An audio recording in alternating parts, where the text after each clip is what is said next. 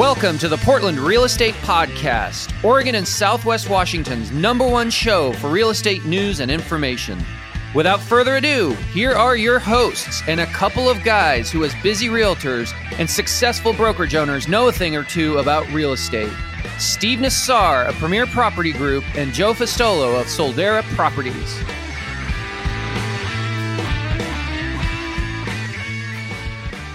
This is officially episode number 153. And we got a great podcast today. What's great about it is we have these topics once in a while in our field where, you know, just only enough to be dangerous. But then there's things that change so quickly that it's just easier to say, you know what? I don't know. You talk to this guy, he's an expert. And what we have today on our show is the ever changing land use changes affecting Oregon real estate. And to introduce our, our two guests, let me introduce my co host, Steve Nassar. Thanks, Joe. Thanks for the introduction. Hey, I'm excited to have on here with us Jamie Howsley and Ezra Hammer from the prestigious law firm Jordan Ramis, PC. And Ezra is not a stranger to the podcast. He has been on here before. It was way back in the day. It was just me and Tucker, and we had Ezra on. He was working at the Home Builders Association.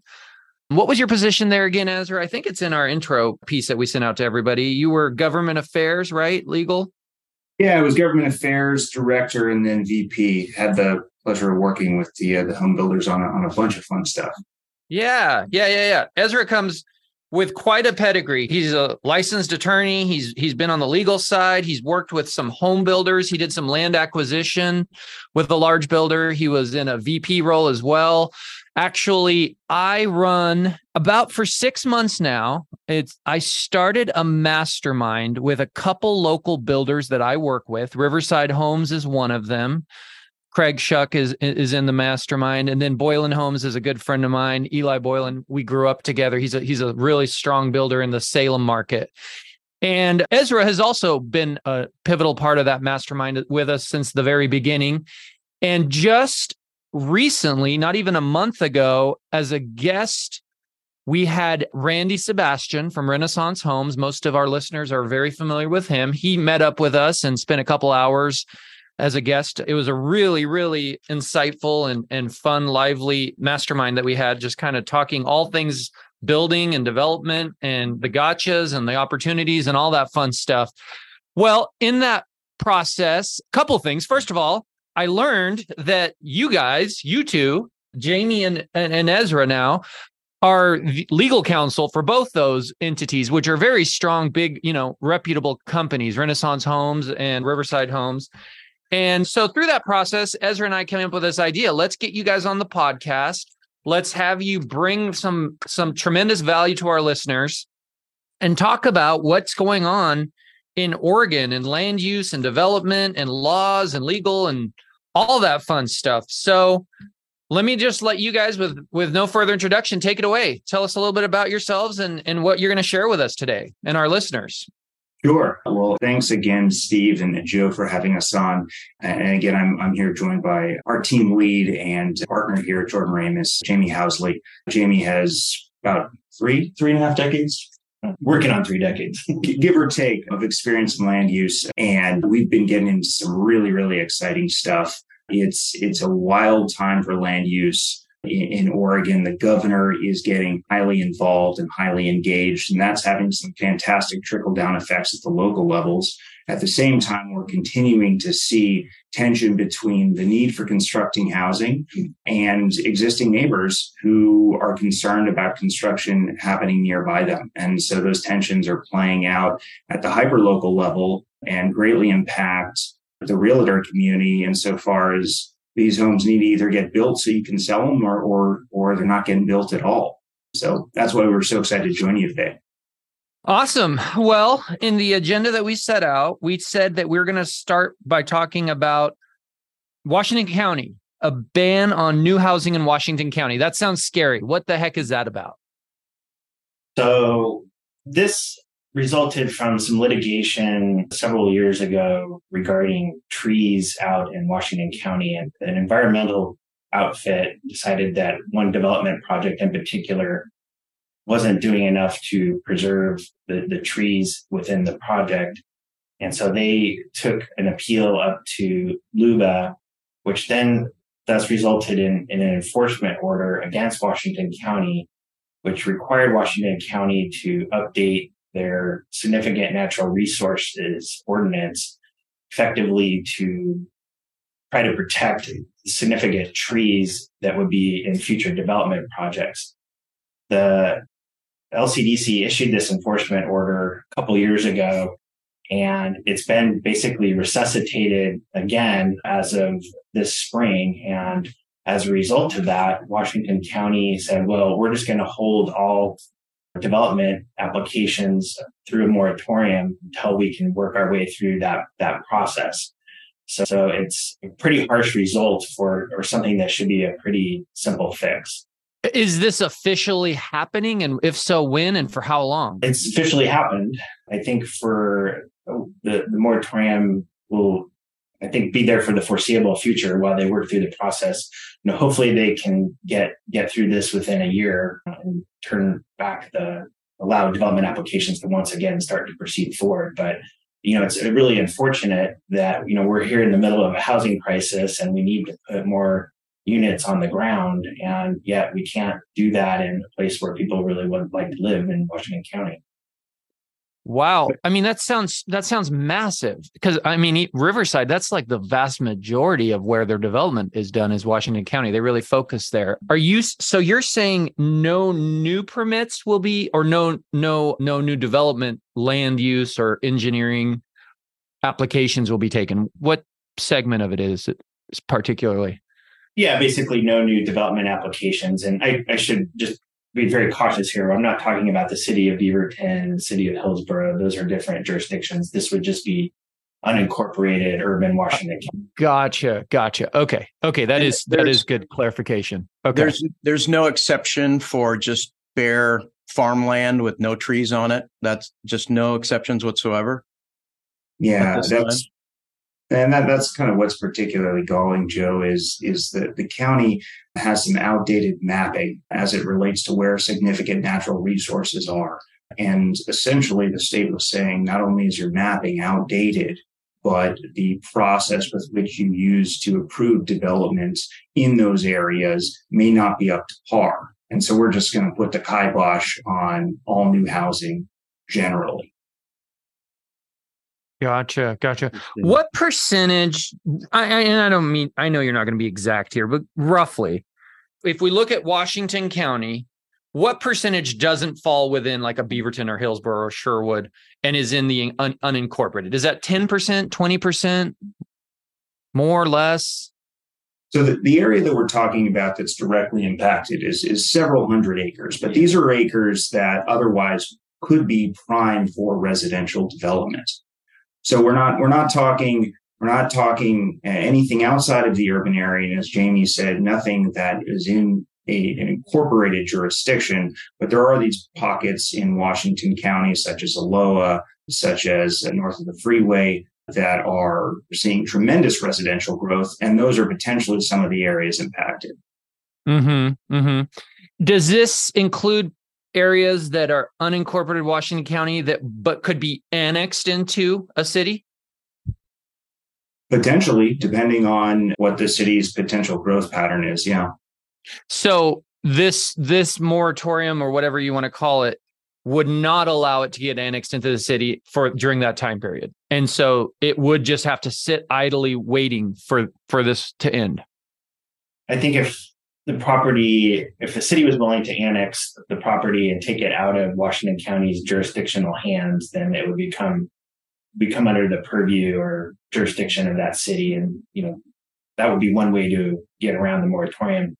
I think that the difficulty is, as a lot of these areas aren't really ready to be annexed to any cities there. So we're really talking about, like I said, several hundred acres that are sort of an island within hmm. this, this other cities around mm-hmm. Hmm. So it's it's safe to say that because development takes a while, right? If they're not doing stuff in these areas for the next year, we're not going to feel it in the next year per se, but what we'll feel it is probably three years from now, right? There'll suddenly be this window where there's just not a lot of unincorporated Washington County development bringing on new housing. Is is that a fair statement? Yeah, I think that that's a very, very accurate statement. And the way I would, if our your listeners or you guys can remember back in 2008 when the Great Recession happened and the development pipeline sort of shut shut off, it, it doesn't turn immediately back on when the need sort of arises. And so in 2012, when you wanted to start, people were out actually trying to buy houses again, you know, we weren't seeing new development projects hit the ground until 2015, 2016, just because of the, the lead time it takes to get through the process. Mm-hmm, mm-hmm. I often think of it as a, like a train starting from a dead stop, right? It just takes a while for that machine to just start churning, right? And getting some speed. And and building and development is very similar to that. And the opposite of that is true, right? In 2007, when the writing was on the wall that something bad was about to happen in real estate, it's not like everybody stopped building or slowed down their building. They had all these projects going. They had to kind of the, the train was going 80 miles an hour, couldn't stop immediately or slow down immediately, right? Curious about something. Anytime there's like government that we're force fed with kind of new regulations, I always like to know what's behind the curtain. So I'm not asking you for fact at the moment. I'm asking you maybe for your opinion. I understand saving the trees is very important, but usually there's something more behind it. And usually that's money. Or is the county looking to, are they trying to get these unincorporated people to annex? Or what do you suspect the real reason for this sort of ban on new construction in Washington County? I just suspect that it's really costly to go do the analysis that is going to be required at Washington County. And, you know, I think a lot of jurisdictions sort of struggle with where to prioritize their tax dollars. And unfortunately, this is sort of a low, low desired thing. You know, it may ramp up in terms of importance based upon the housing needs of Washington County. But for the time being, I think that this is just sort of gotten a, a low level priority and now we're sort of in a must act situation. And why do you think Washington County dropped the ball so much? I mean, of all the counties in the state, you'd think they're a little bit more with it. I mean, than say a rural or you know some something that's. Is there any guesses why they're so far behind on this these surveys or of trees versus other counties? I think there's two things to consider here, Steve. One is because it's Washington County and so important, you have a lot of eyeballs on it. You have a lot of people that care about things that they might otherwise not be as focused on in a, in a more rural setting. And you've seen a ton of growth in these areas. So you have neighbors who are mad about that growth and are starting to think creatively about how to stop it.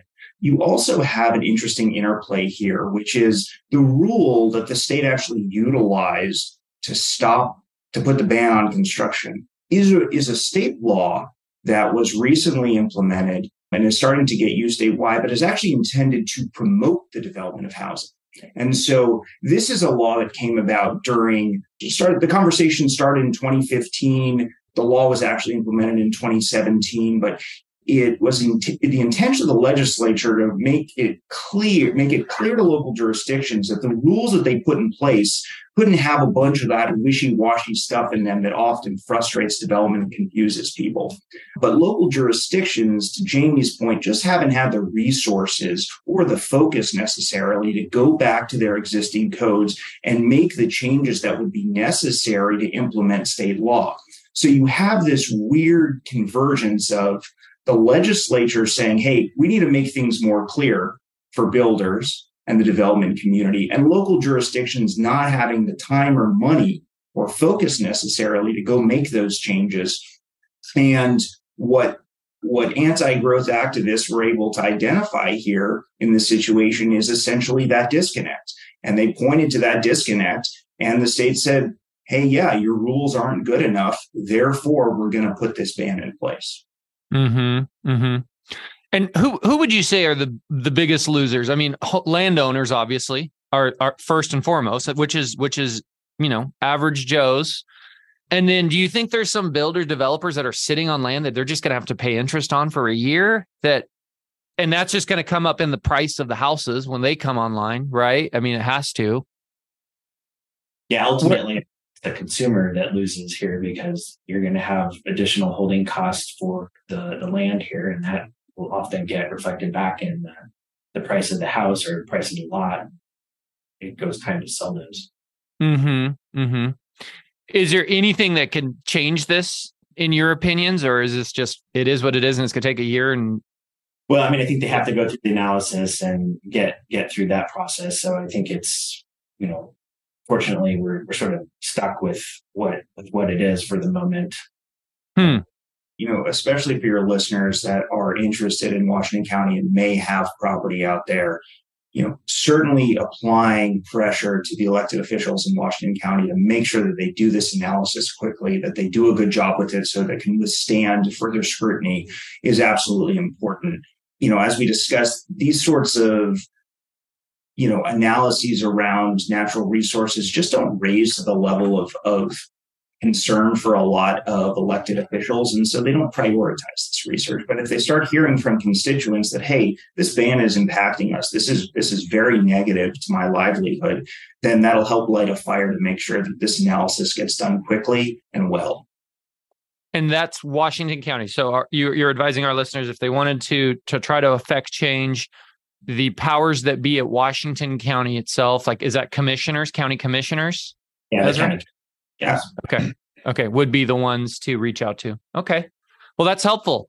Let's move on to your next topic that you guys wanted to sh- to share with us, and that's Oregon's recent law that supports the adaptive reuse of old commercial buildings into residential. By the way, I was watching CNBC literally an hour ago while I was getting ready in my bedroom and New York was talking about this. It was a it was a topic there on on the station where they were saying that there were 80 million square feet of vacant office space in New York City, Manhattan, I guess is maybe specifically. And and they have changed some zoning laws that have allowed them to turn into commer- to residential. But there was there was a developer that they were interviewing who's saying, "Look, that's not quite enough. That we need some tax incentives. There's more to it. It's very costly to change this." So this is hot off the press. I mean, this is a, a very relevant topic on a, on a national level right now. So tell us about Oregon's law and what what's going on with that. Yeah, yeah, I know, and you're absolutely right. I mean, this is this is top of a lot of people's tongues you know, we have this weird confluence again where you have an incredible housing need in so many of our of our key cities uh, including most of our jurisdictions here in Oregon. And at the same time with work from home becoming ever more prevalent you have more and more underutilized commercial office space. And so people are starting to look at that and say hey can we can we marry those two issues together and find a solution? Los Angeles has actually been at the forefront of doing some incredible work here. They started allowing what we call adaptive reuse. That's the conversion conversion of commercial into residential uses back in the late 90s in their downtown core. And that helped spur the creation of 12,000 units of housing. And if anybody's been to downtown Los Angeles in the past 10 years, you'll you'll see that it's vibrant, that it, it has incredible commercial, a ton of people there, great great opportunities to live, work, and play. And that whole community was spurred by the opportunity to do adaptive reuse. So a lot of other cities, including New York and including Portland, are starting to look at that and say, hey, is this something that we can we can do here and can be an asset to us? So as you talked about there's really two pieces to the pie here that jurisdictions need to think about if, if this is something they want to encourage. The first is kind of the regulatory hurdle right? So if i'm a city i can make it really friggin' hard or i can make it really easy for a property owner to say hey i'm going to convert my commercial use into residential. And a big part of that is kind of the regulatory framework associated with the types of approvals you need to get to move forward with a project. What the state of Oregon recently did was pass some legislation that cut a lot of that red tape. They said, hey, cities, you can't require X, Y, and Z if an applicant wants to come forward and convert their existing commercial space into residential. And that's really important because what it signals is hey, if I'm a property owner, now I know that there's a, a clear path forward for doing what I want to do, and that the jurisdiction isn't going to be able to stop me just because they may find the, the project not politically palatable. The other piece is what you were hearing about on CNBC, which is you know, financing these things is, is mm-hmm. particularly challenging. Mm-hmm. Anytime you're bringing a new product to market, the capital class is going to look at it and shrug its shoulders, right? Because we're basically saying we need a whole new housing typology that doesn't exist and I can't point to comps to, but I want you to fund it. And so that capital is oftentimes very difficult to acquire. At the same time, not the, the regulatory framework so much, but the building code environment may add tremendous cost to these conversions. The city of Portland's a prime example. You know, we have an earthquake retrofit ordinance in place that requires you to do significant seismic upgrades depending on the type of building and the type of use of that building. Oftentimes those upgrades are triggered when you seek to change something within your building footprint. And so those requirements come into play when you want to do an adaptive reuse. And they can be very expensive. So you could be adding tens of thousands of dollars to the cost of one door just to upgrade the building and make it structurally sound. So those are the those are the two pieces that make the capital really important and something that we need to work on. But at the same time, we need to be doing exactly what the state is pushing for, which is liberalizing the regulatory framework such that you can even start thinking about getting these sorts of projects approved. Gotcha. Are you aware of any such projects underway currently?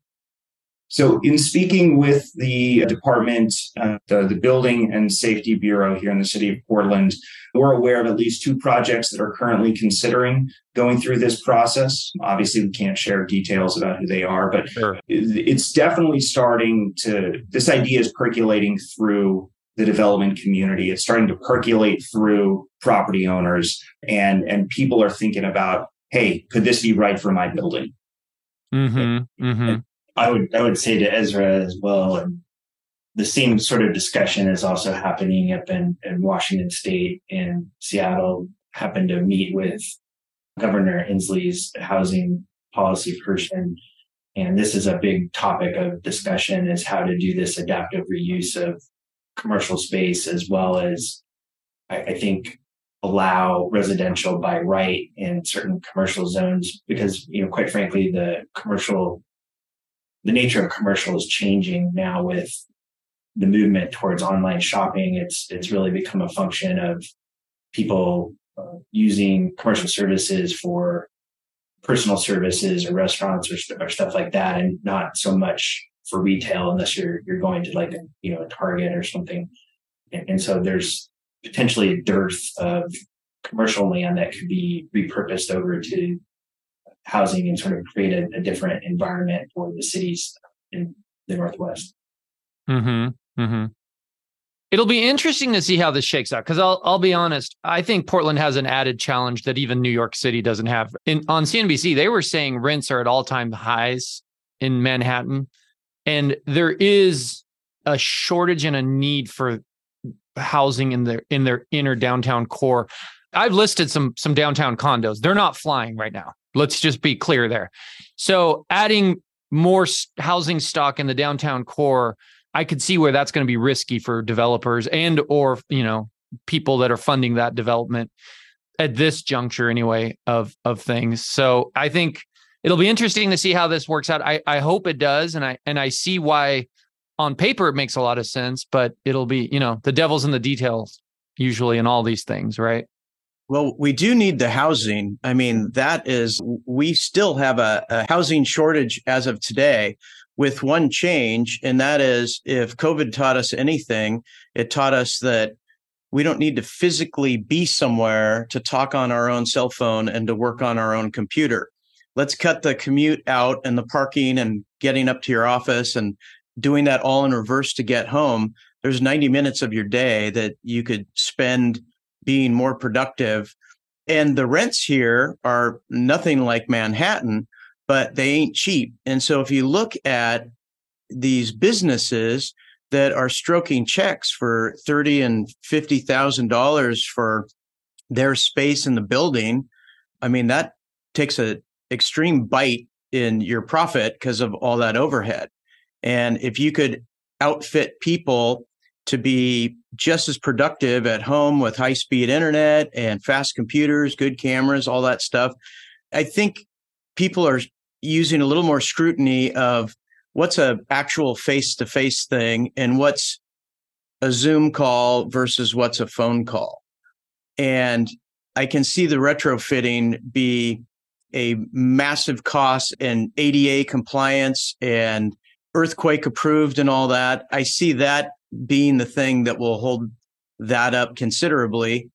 And Willamette Week just had an article about the Portland building landscape and how we have all this vacancy and these buildings are just sitting there like Montgomery Park, for example. They're just sitting there with no use. And what can we do to make those buildings more productive today?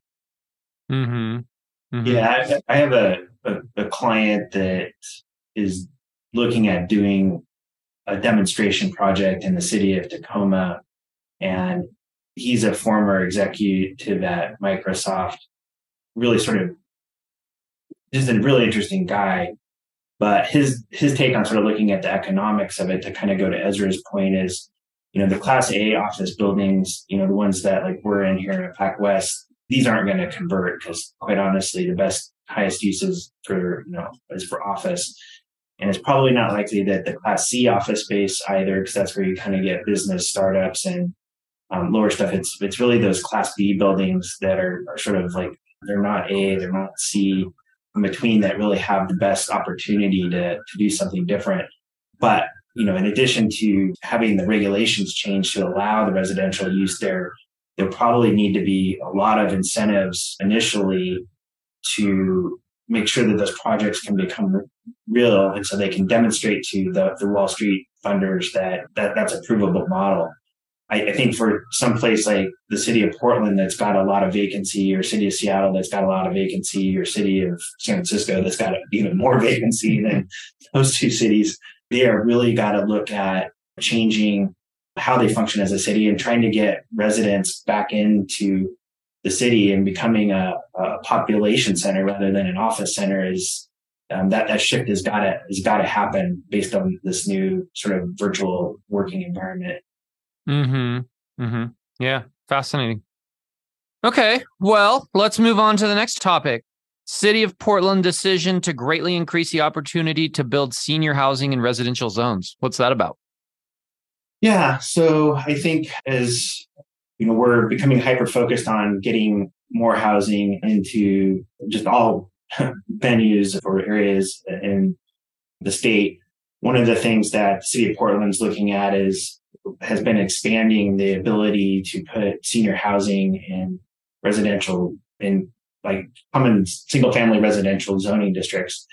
In fact, we we have one project that we're working on right now that's that's on appeal to Portland City Council that that does exactly that. And so it would be sort of in a traditional low density single family area, but we're able to put in a significant amount of units there because of the, the flexibility that the city of Portland has granted us in the zoning code. And it, it's a, it's a good thing because it's providing a, an answer to a need there, which is to have affordable housing for our, our seniors that may be struggling with the price increases that have happened during our decades of explosive growth here.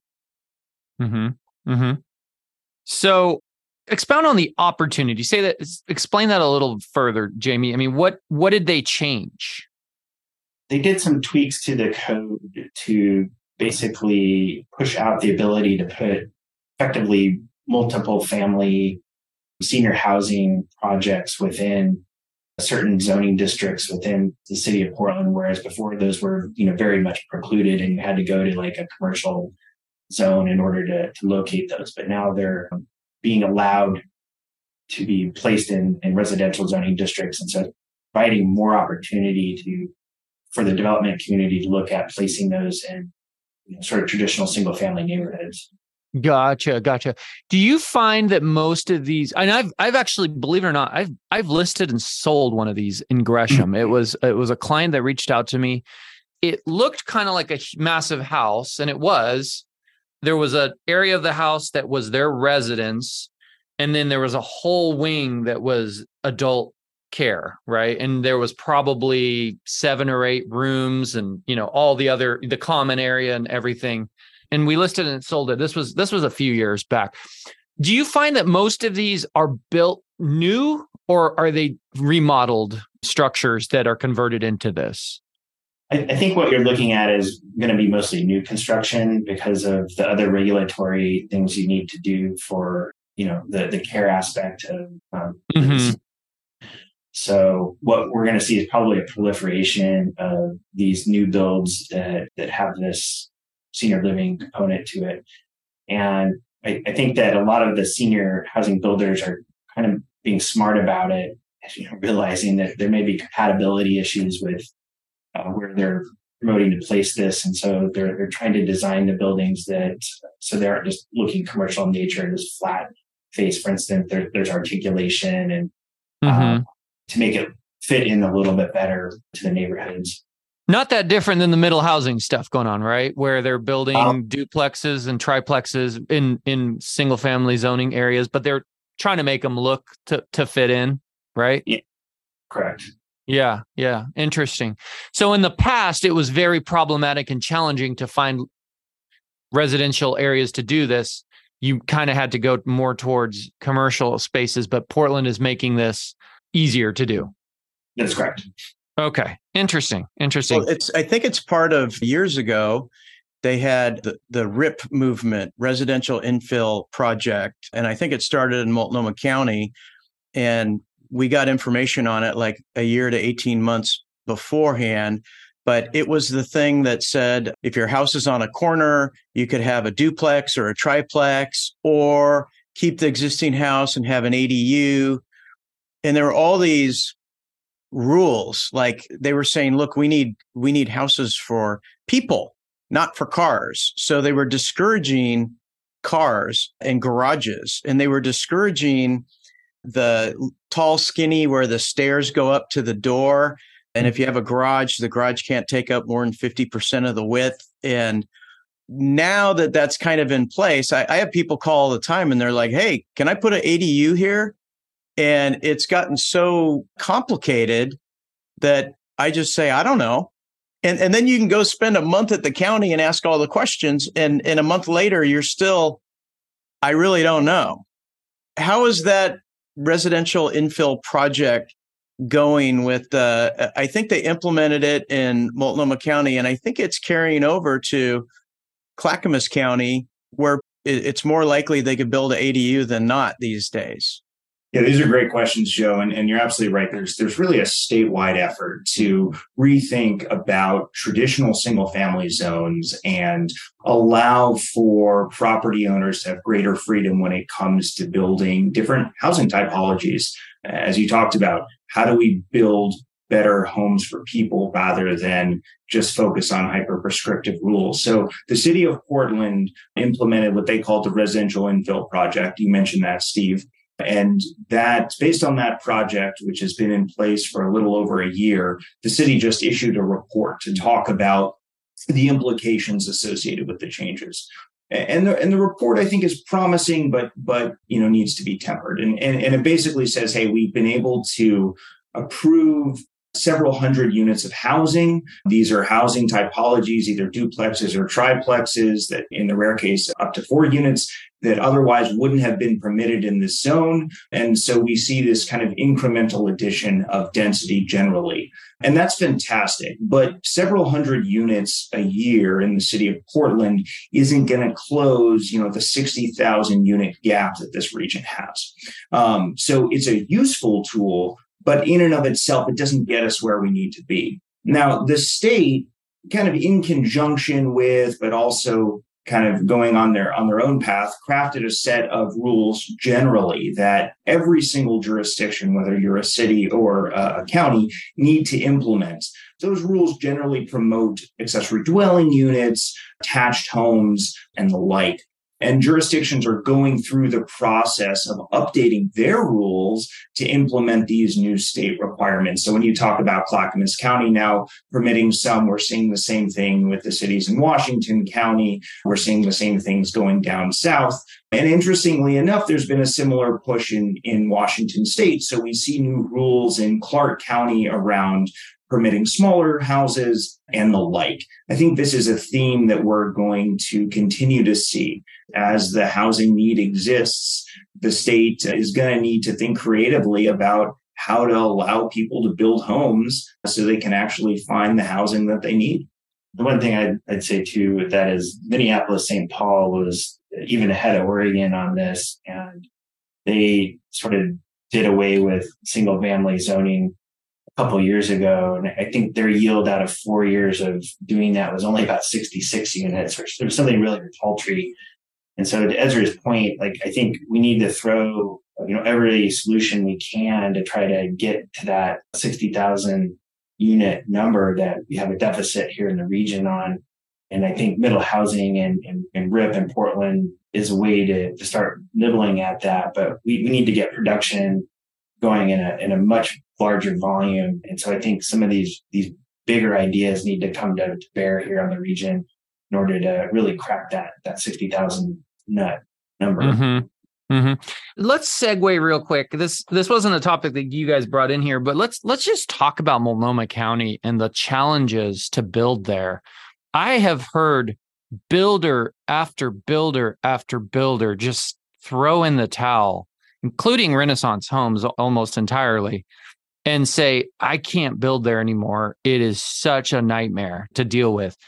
I mean, you guys have to be on the front lines of these problems. Is, is that an accurate statement? I mean, and what has to give there? Yeah, that's that's a great point. We hear it from clients as well, day in and day out. Building in the city of Portland specifically has been challenging for years, and it's gotten significantly harder. You you may have seen some articles in the Willamette Week and and the Oregonian recently about a kind of conversation the city is having about how to how to think about its development bureaus generally. The city of Portland is, as they like to trumpet, has a really unique form of government. And this unique form of government has led to what we see as a really aggressive silo effect where different bureaus, they call them bureaus in the city instead of departments, may not even talk to each other or may have such a standoffish relationship that getting coordination between them can be exceedingly challenging.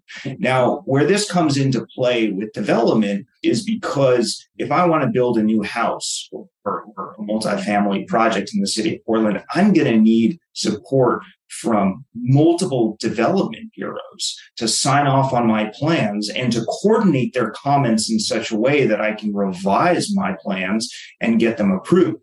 But when the bureaus themselves are at loggerheads and, and not agreeing on what should or shouldn't be located in a particular place, this can cause significant delay and significant costs. I'll share an anecdote only so people get a sense of, of what we're talking about one bureau is going to tell you what to put in your frontage. They're going to say, hey, your driveway can be this wide. I want a planter strip here. I want a tree here. I want some shrubs, etc.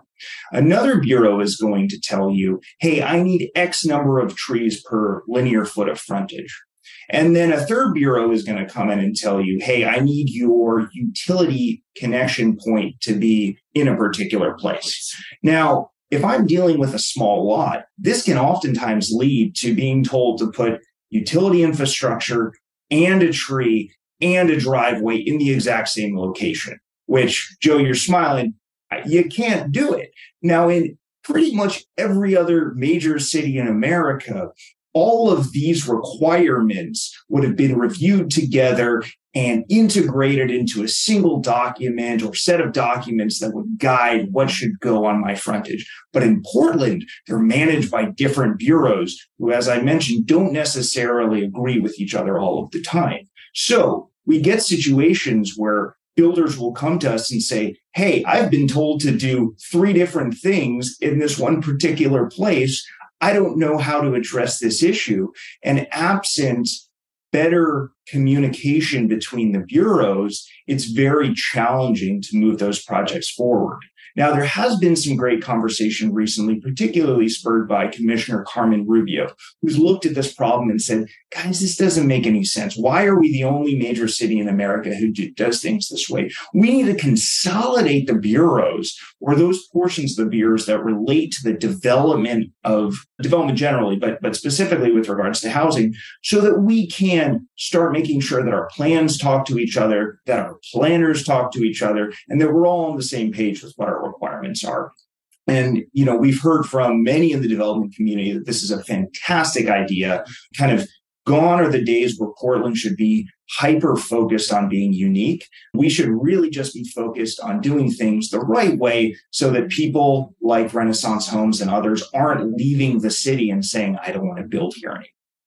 Mm-hmm, mm-hmm. Kelly Wendell commented and she said 2197. I don't know what that means. Do either of you know what that is? That a bill? That's the year Multnomah County figures it out. I think that's optimistic, Kelly. you know, my clients don't have a problem with Multnomah County when I talk to them and they say, Hey, Joe, we want to find a, a house. They just simply say, not Multnomah County. So we yeah. don't put any any time there. We don't burn any brain tissue.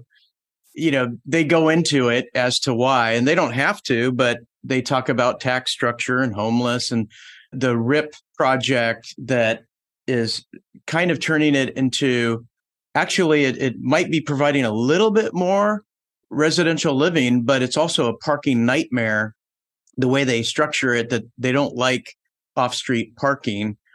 You know, there's something else, and I don't know if you guys touch on this or not, but kind of in the in the front of a lot of communities, there's people pro and people against STRs, short-term rentals. So, you know, you have a you have a place whether it's at the coast, whether it's at Sunriver, whether it's up at the mountain, you have these STRs and while you have primary residences there as well, these people are making like 3x in rent on a short-term rental as they would if they rented it to a, a family for you know, a year, a one year lease because they get the money for the weekend, they get cleaning fees and all the other stuff. And the argument is you have the people that live there full time, and you can guarantee that every Friday and Saturday night, someone's going to have a 10 foot fire. They're going to drink some cold beverages and howl at the moon. They're going to leave garbage around, or, or if, if you're at the mountain, they put it in a non bear rated garbage can. So the bears get into it and throw it all around. Parking problems. And I know that some of these communities are moving towards a no STR, like a 30 day minimum. And some people, it's like a six month minimum. How do you think these STRs are affecting the landscape of the greater Portland metro and extended areas? It's a it's a great great question. It's interesting you should bring that up. There there's actually was a couple of court cases out of Washington State that just came down around this STR issue, sort of revisiting a recent decision. And I know this is sort of out of the region, but it was up in Chelan County. But it was was pretty interesting. It wasn't there wasn't the the local governments trying to restrict them but it was the neighborhood associations themselves trying to amend their their covenants to prevent you know the midnight parties that you were talking about because they would be hearing their STR tenants hoot and holler at you know two in the morning on every every weekend up there. And you know it's, it's this sort of like this weird intersection between you know real property law and land use law that we're, we're sort of seeing a reaction to it. So I think a lot of neighborhoods in of themselves would, you know, like to get rid of the the tenants and you know they're looking at potentially amending their CCRs to to do that, but that becomes legally a little bit problematic. And, and, so now, you know, they're starting to result to going to local governments to have the local governments pass these ordinances to try to restrict these STRs there. And I, I, think, you know, in some jurisdictions, they're having mixed success with them in, in doing that. I think from a, a housing policy standpoint, though, you know, it does make a lot of sense to me that we are trying to preserve the existing housing stock for uh, the residences of those communities rather than just utilize them for tourism. And but the free market person in me also said, well, you know, right. It does. Know, it does kill housing, like long long term housing for people, under the guise of making a profit because they're buying all these investment properties and only renting them really really short term, which I see lots of problems. I see there's even a bigger housing problem because these are potential homes that could be up for rent for a six month or year lease. It kind of kills hotels and some of those other places, but it's also good for restaurants and, you know, bicycle rentals and ski rentals and all that other stuff. I went to a board meeting up at the mountain and they were sort of talking about wanting to limit these STRs and after leaving the meeting, I just kind of shook my head and I said, this is never, ever going to happen because it was just a few passionate people who didn't like it. And you have this huge confluence of everyone who owns a rental there that's making 3x of what they could rent. Or they can go work on it for a week and write the whole thing off and enjoy a one week vacation. I think they're starting to implement that in certain areas, like in the coast where you can't do it so much. But well, okay, so the different segue, and I, I, know we're talking about land use, but it's also sort of building codes and retrofitting. The city of Milwaukie banned new construction that has Northwest natural gas. Was it Milwaukie or Eugene? I thought it was Did Milwaukie, Milwaukie do it too? Because I know I know Eugene tried and then it got reversed. I heard. Yeah, well, that yeah. is an interesting conversation. I, I'm curious your guys' take on that. Yeah. What do you think about that, especially with more people having electric cars, California having brownouts and blackouts? I'm really curious of the reason why they did it, but what are your views on the city mandating what you can and can't use for power? Yeah, I mean, it's listen, it, it's a great question, and it's one that a lot of communities across this country are having. The regulations you mentioned from Eugene were modeled after some regulations in Berkeley hmm. and Milwaukee, and, and a number of cities throughout the region are, are having these conversations. I think, to your, your first question is why a lot of people who are concerned about carbon emissions look to natural gas and say, I, I, I, see less of a carbon footprint with electricity when it's renewably generated. Therefore, we should be using electricity. But uh, as you noted, right, there's really no free lunches uh, in this business. And so, you know, we're, we're in a state that has tremendous heat in the summer, but it, we also get tremendous cold in the winter. And, and I'm sure a number, I'm sure a number of your listeners remember the horrific impacts of the snowstorm of, of several years ago in the communities of West Linn, Lake Oswego, and, and, and Portland when a number of power lines went down and, and folks were hard pressed to find heating. So it's, it can be particularly challenging. And I think this is an issue that's going to be with us for, for years to come as conversations around climate change continue to persist. Yeah, I think in, in Washington state in particular, I think they're, they're even looking at more aggressive, potentially statewide limitations on new gas appliances. And I, I think it's just probably a topic that we'll be talking a lot more about in housing here in the next decade to come. Hmm. Hmm. Yeah, it feels like there's a lot of momentum against natural gas for sure, and it'll be interesting to see how that plays out. Which is unfortunate in some ways because I remember it wasn't that long ago, just a few years ago. I mean, that was a requirement of a lot of home buyers. They they had to have that.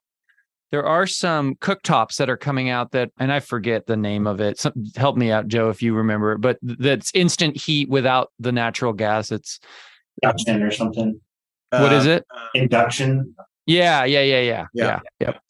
So there are some there are some things coming along that hopefully could help in the event that it, that it is eventually does go in that direction but but it is a big change and and it's it's kind of happening under our feet it feels like now what was the reason for the reversal in Eugene there was a was there a federal court that that reversed that do you guys know the details there Yeah, I believe it. I believe it was a federal court saying that the city didn't have the authority to to regulate that. That that wasn't within their their purview to do so. And I, I think you know, philosophically speaking, I'm not opposed to the Northwest and California being the leaders in you know the world for that matter on climate change issues. I think it's extremely important, and maybe this isn't going to be a future topic for us, but I, I've got a lot of concerns that the Northwest in general is not planning enough for potential migration into our area from places that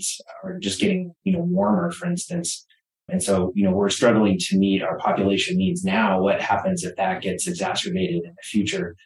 But uh, long way of saying it is I'm not sure that doing, you know, bans on a city by city basis is necessarily the best way to go about affecting the policy in this area. I think it, it needs to, you know, happen at a state and maybe larger level, figure out mm-hmm. what, what objectives we're trying to achieve. And, you know, houses you know, modern houses, as, as Ezra knows, as you know, representing a couple of home building companies for coming back to laws, you know, they're they're built really, you know, energy efficient wise, and building codes re- require that. And so it's oftentimes the the older housing stock or the older building stocks that are the ones that you know may need the help, and and yet all the new regulations tend to focus on the new construction, and so you're you're getting infinitesimal returns by continuing to require things, all you're doing is adding cost to the the, the mm-hmm. house, which which isn't maybe a smart way to, to do things. I think we may have to fundamentally shift and think about how to go back and retrofit existing stuff as a as a better means to sort of achieve these climate policies. Such a good point. Such a good point. Yeah, because here you, yeah, you're. It's just a it's a conundrum where you're you're trying to affect change on a climate level with new housing, which is such a microcosm of what's actually the housing stock. Yet it's also impeding that new housing stock through cost, which then causes a ripple effect of eh, of another problem. So yeah, there was a. You, it makes you wonder why would they mandate in Milwaukie, you know, electric only, you know, heat pumps and such why wouldn't they also mandate that a certain percentage of the roof line had to be solar? I mean, they're they're dictating the power that you draw from, but they're not proposing a solution of where that extra power comes from. It's just, I mean, if they have the authority to to dictate that, then they might as well bundle it and say, hey, you know, only electric, and you're going to need to generate your own electricity, or at least that portion. Is Mm-hmm. I don't think all of the these rules and regulations are very well thought out, and that's my biggest frustration with the cities and counties kind of telling us what to do. Some I agree with, a lot of them I don't. Well, you have, to think about it from the regulator's standpoint. And I know this is a discussion we often have. It it's easier to attack the new construction where there isn't a resident living in it yet versus going and making requirements on you know existing neighborhoods where you have people that are, you know, living there and, you know, sort of bought into it. And so this is, I, I think, why they always sort of chase the, the new construction versus looking at uh, things to do the retrofit. But I, I think there has to be this fundamental shift in the way we're going about doing this because we're getting diminishing returns on doing things on the new construction versus going in and maybe doing the retrofitting the existing stock. Yeah. Good point. Hey, Joe, just for clarification, are you talking about Milwaukee, Wisconsin? No, Milwaukie here. Okay. Okay. Maybe it, it was, was, uh, you know, I read a headline, so don't always believe headlines and, you know, but I thought it was Milwaukie here. Yeah. Well, they are spelled differently, just so you know. um, okay. I, I, I hadn't heard that one. We'll we'll have to research that. Yeah. There was another topic you guys had brought for us, a review of the current state of affairs for buildable land in the Portland region. And you also said and more. So I'll let you guys run with that and then the, the more. Well, we're always and more. I think, you know, we talked a little bit about our housing deficit here. If you look at the Portland region, I think most recent numbers say we're missing about 60,000 units of housing, probably about 100,000 if you look at, if you expand beyond that down towards the Salem area and in the southern part of the state. And, and, and the way that we come up with those numbers is essentially looking at population growth in the form of household formation And and you on the other hand, you look at the number of housing units built, right? And so this many people moved in, do we build this much housing for them? And you know, we're roughly building about seven homes of all types for every 10 families that come to the Portland region right? And so just doing the math right there, you're right, you're you're there's there's an existing deficit, and that deficit has existed and grown actually since the Great Recession. So that's that's how we get to our 60,000 number in, in the Portland region. So cities, you know, in recognizing this, I think are starting to you, you know really really think about their long-term growth. And we, we have a couple great leaders in the region. You know beaverton and hillsboro have done fantastic work on the west side as is tigard. The city of tigard recently just got approval for a large expansion of, of their existing community that's going to bring, I believe, thousands of, of, housing units over the next couple of decades, which will be fantastic. King City. King City, similarly, essentially doubling in size and, and building some fantastic uh, amenities for, for future residents there. But you know, one of the oddities of our system is that we require a ton of inputs into the hopper before we can even allow one acre of land to convert from farmland to non-farm uses. This is uh, fairly unique to, to Oregon. It's there are similar systems in place in Washington, California, and other places, but, but by and large, we require a ton of inputs. A lot of information needs to go in to justify again that one acre converted to non-farmland use. And oftentimes the information that jurisdictions put in that hopper may be out of date or, or, may not be reflective of the true situation as it exists today. A great example is the city of Hillsboro, who's currently going through its long-term planning process to determine how much housing it's going to need in the next 20 years. And they received a number from Metro, the, the regional government, that says, you know, they're going to grow a, a, certain amount. But that amount is, is really uh, very low. And so the city of Hillsboro, in conjunction with some folks in the building community, really scrutinize those numbers and are looking at them intently and saying, do we want to grow the bare minimum or do we want to prepare, as, as Jamie mentioned, for the influx of people that are going to continue to come to our region in the next couple of decades? Because as cities know, if, if you don't allow for the housing to come, then it's very difficult for the major employers to relocate or expand because their employees can't find enough housing. And so to its credit, the city of Hillsboro, again, in conjunction with the local development community, is scrutinizing these inputs that I, that I mentioned such that they can really true them up and make sure that the numbers are sound, such that the basis for growth is reflective of our actual needs. That's a super, super long winded way of essentially saying, we believe, and the development community believes writ large, that the growth that we have seen here over the past several decades will continue and increase, not as some of the academic bigwigs say will decrease based on data that that that may have existed on a, on a one year time frame during the pandemic. So um, one thing for, for your members to think about with regards to the long-term health of, of the region is are cities acknowledging the fact that growth is going to continue here over the next years? And if so, are they acknowledging that fact by putting the appropriate inputs into their analysis when they look at future growth? So it's it's a dry subject, I know, but I think that I think the takeaway here is that cities are starting to really scrutinize how they how they come up with knowing how much they should grow. And that that that scrutiny is is at least in in the, the circumstances that we're seeing it a real benefit to the the the home selling community writ large. And then on the the washington side the other side of the columbia clark county is embarking on their urban growth boundary or urban growth area update that washington state requires as part of their growth management act and this process just sort of kicked off this year. It's set to conclude in, in June of 2025. Washington's system came along a little bit later than Oregon's system. And so they, they, they kind of adopted a little bit of a different system and it's a, it's a little bit more local control and local decision making and sort of uh, these policies in terms of how they're growing in relation to the, the math that Ezra was describing with the buildable lands report.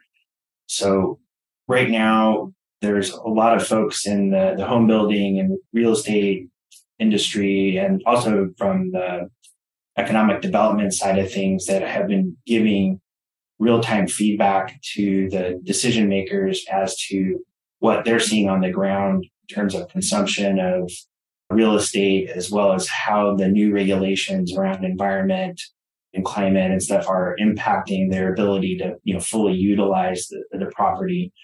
And, you know, they're, they're trying to reconcile that to come up with what the actual need will be there to accommodate Clark County's population, which will carry into, you know, 2043.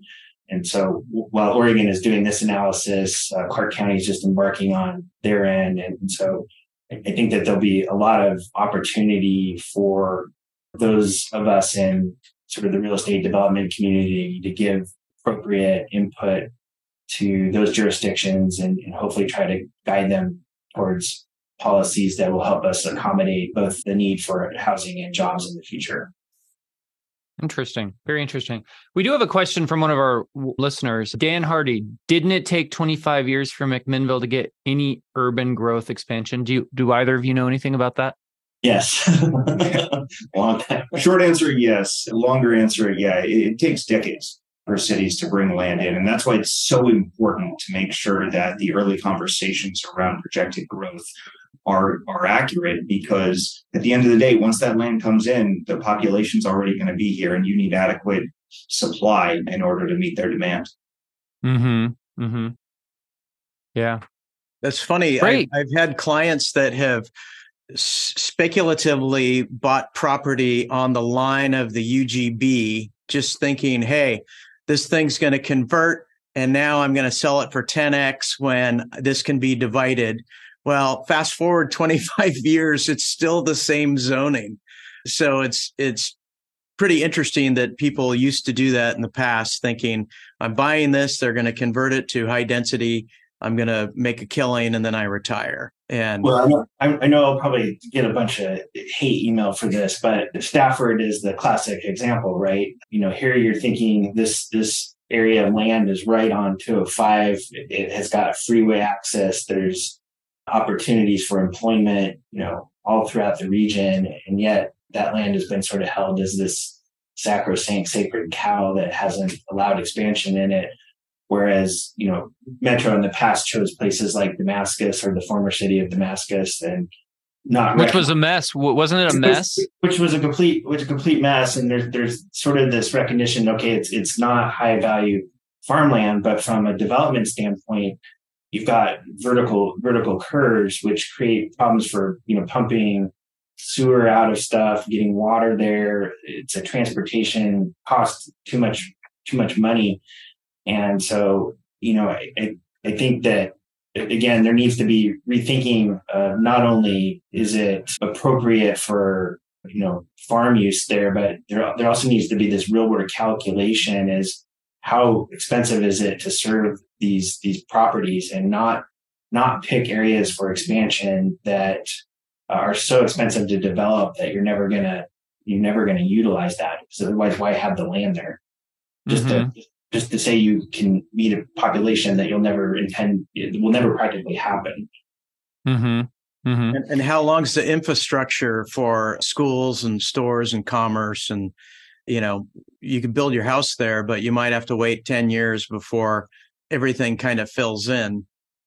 Yeah. Um, yeah.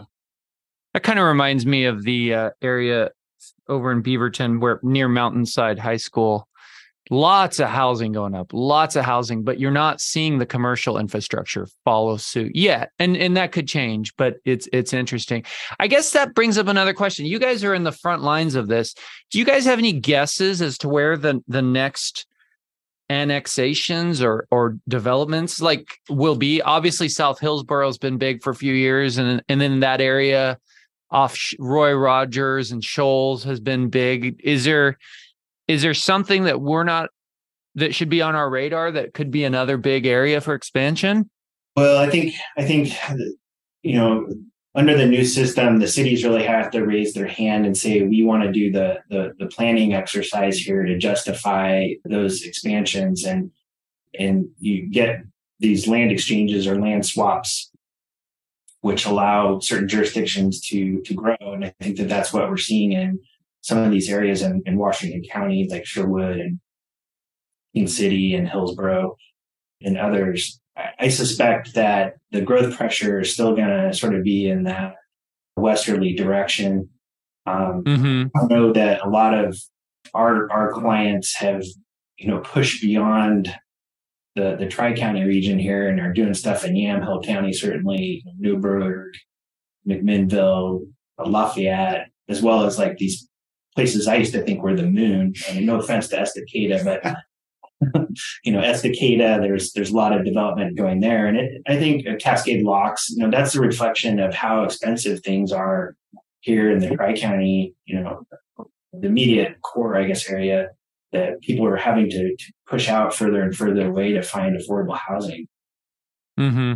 I think it's also a testament to the fact the world's changed a little bit, and there is a little bit of a migration away from urban areas. I, I've you know i growing up I, I grew up in a small town outside of salem and everybody wanted to go to the big city go to go to portland right that was and now i feel a little bit as as an as a you know a busy real estate agent i i'm i'm seeing a lot of people going hey i'm, I'm selling my house and moving to dundee or mcminnville or and i think part of that is just you know some of the after effects of you know the homeless crisis you know taxation in the tri-county area the all the little you know mm-hmm. ancillary taxes they're throwing on everything. And and just it's it's an interesting trend that's that's occurring. And so it'll be interesting to see how that plays out in housing and development as well. Yeah i agree. I i think that you know the, the metro region certainly will still be attractive to out of state buyers because you know people particularly coming from california or maybe the seattle area this is still a relative bargain maybe where where they're can't afford to purchase houses where they're residing currently. Hmm. Hmm. Hey, well, you guys have been fantastic. Do you, Ezra? Do you have anything more in the more category? Or are you guys all good? Yeah, I think we touched on a ton of great stuff. It, it, it's a real treat joining you, Joe and Steve. Thank you yeah. for having us. And you know, it, it's it's a crazy world out here. It's going to continue to be crazy you know, as as realtors, I think it's it's super valuable for you to stay on top of things that happen in the land use world because, as you said, that's the land that's going to get brought in two decades from now. Those are the homes that are going to be built three years from now. And at the end of the day, those are the units that are going to keep realtors employed and, and selling homes throughout the region. Mm-hmm. Absolutely. And I would also I would also say, Ezra, anytime you guys have a new subject or topic or something that's happening, please reach out to me and we'd love to get you guys back on the show and and and and do this again for sure. So well, any final thoughts, Joe, before we uh, cut it all loose? Nope, it's it was it was good. We learned some stuff, and I, I'm I'm convicted that I am not a new construction guy. All of this stuff is important for my work, but I don't think I have the bandwidth. I don't think my marriage could survive building new construction. And you know what what was spurred in COVID was everyone ran out and bought a, a sprinter van. I, I, I think that's still going on. You know, people like people but they don't mind driving a half an hour to be with them. And then they want to drive a half hour and get away from them. And I think the hot spots are the outskirts of the Tri County area. And I think that's where a lot of people are trying to uproot and go out that way, far Clackamas County or further west beyond, you know, Hillsboro, Forest Grove, North Plains. I think that's that's the trend. So mm-hmm. Anyway, thanks for being on the show, both of you guys. Yeah, thank, thank you. Steve, how about you? Anything? Parting no, words? All good. All good. good. Thanks for thanks for joining us. Thanks for your contributions. Those of you that chimed in on the Facebook group, and we'll be getting this out as a podcast here in the next couple days. All right.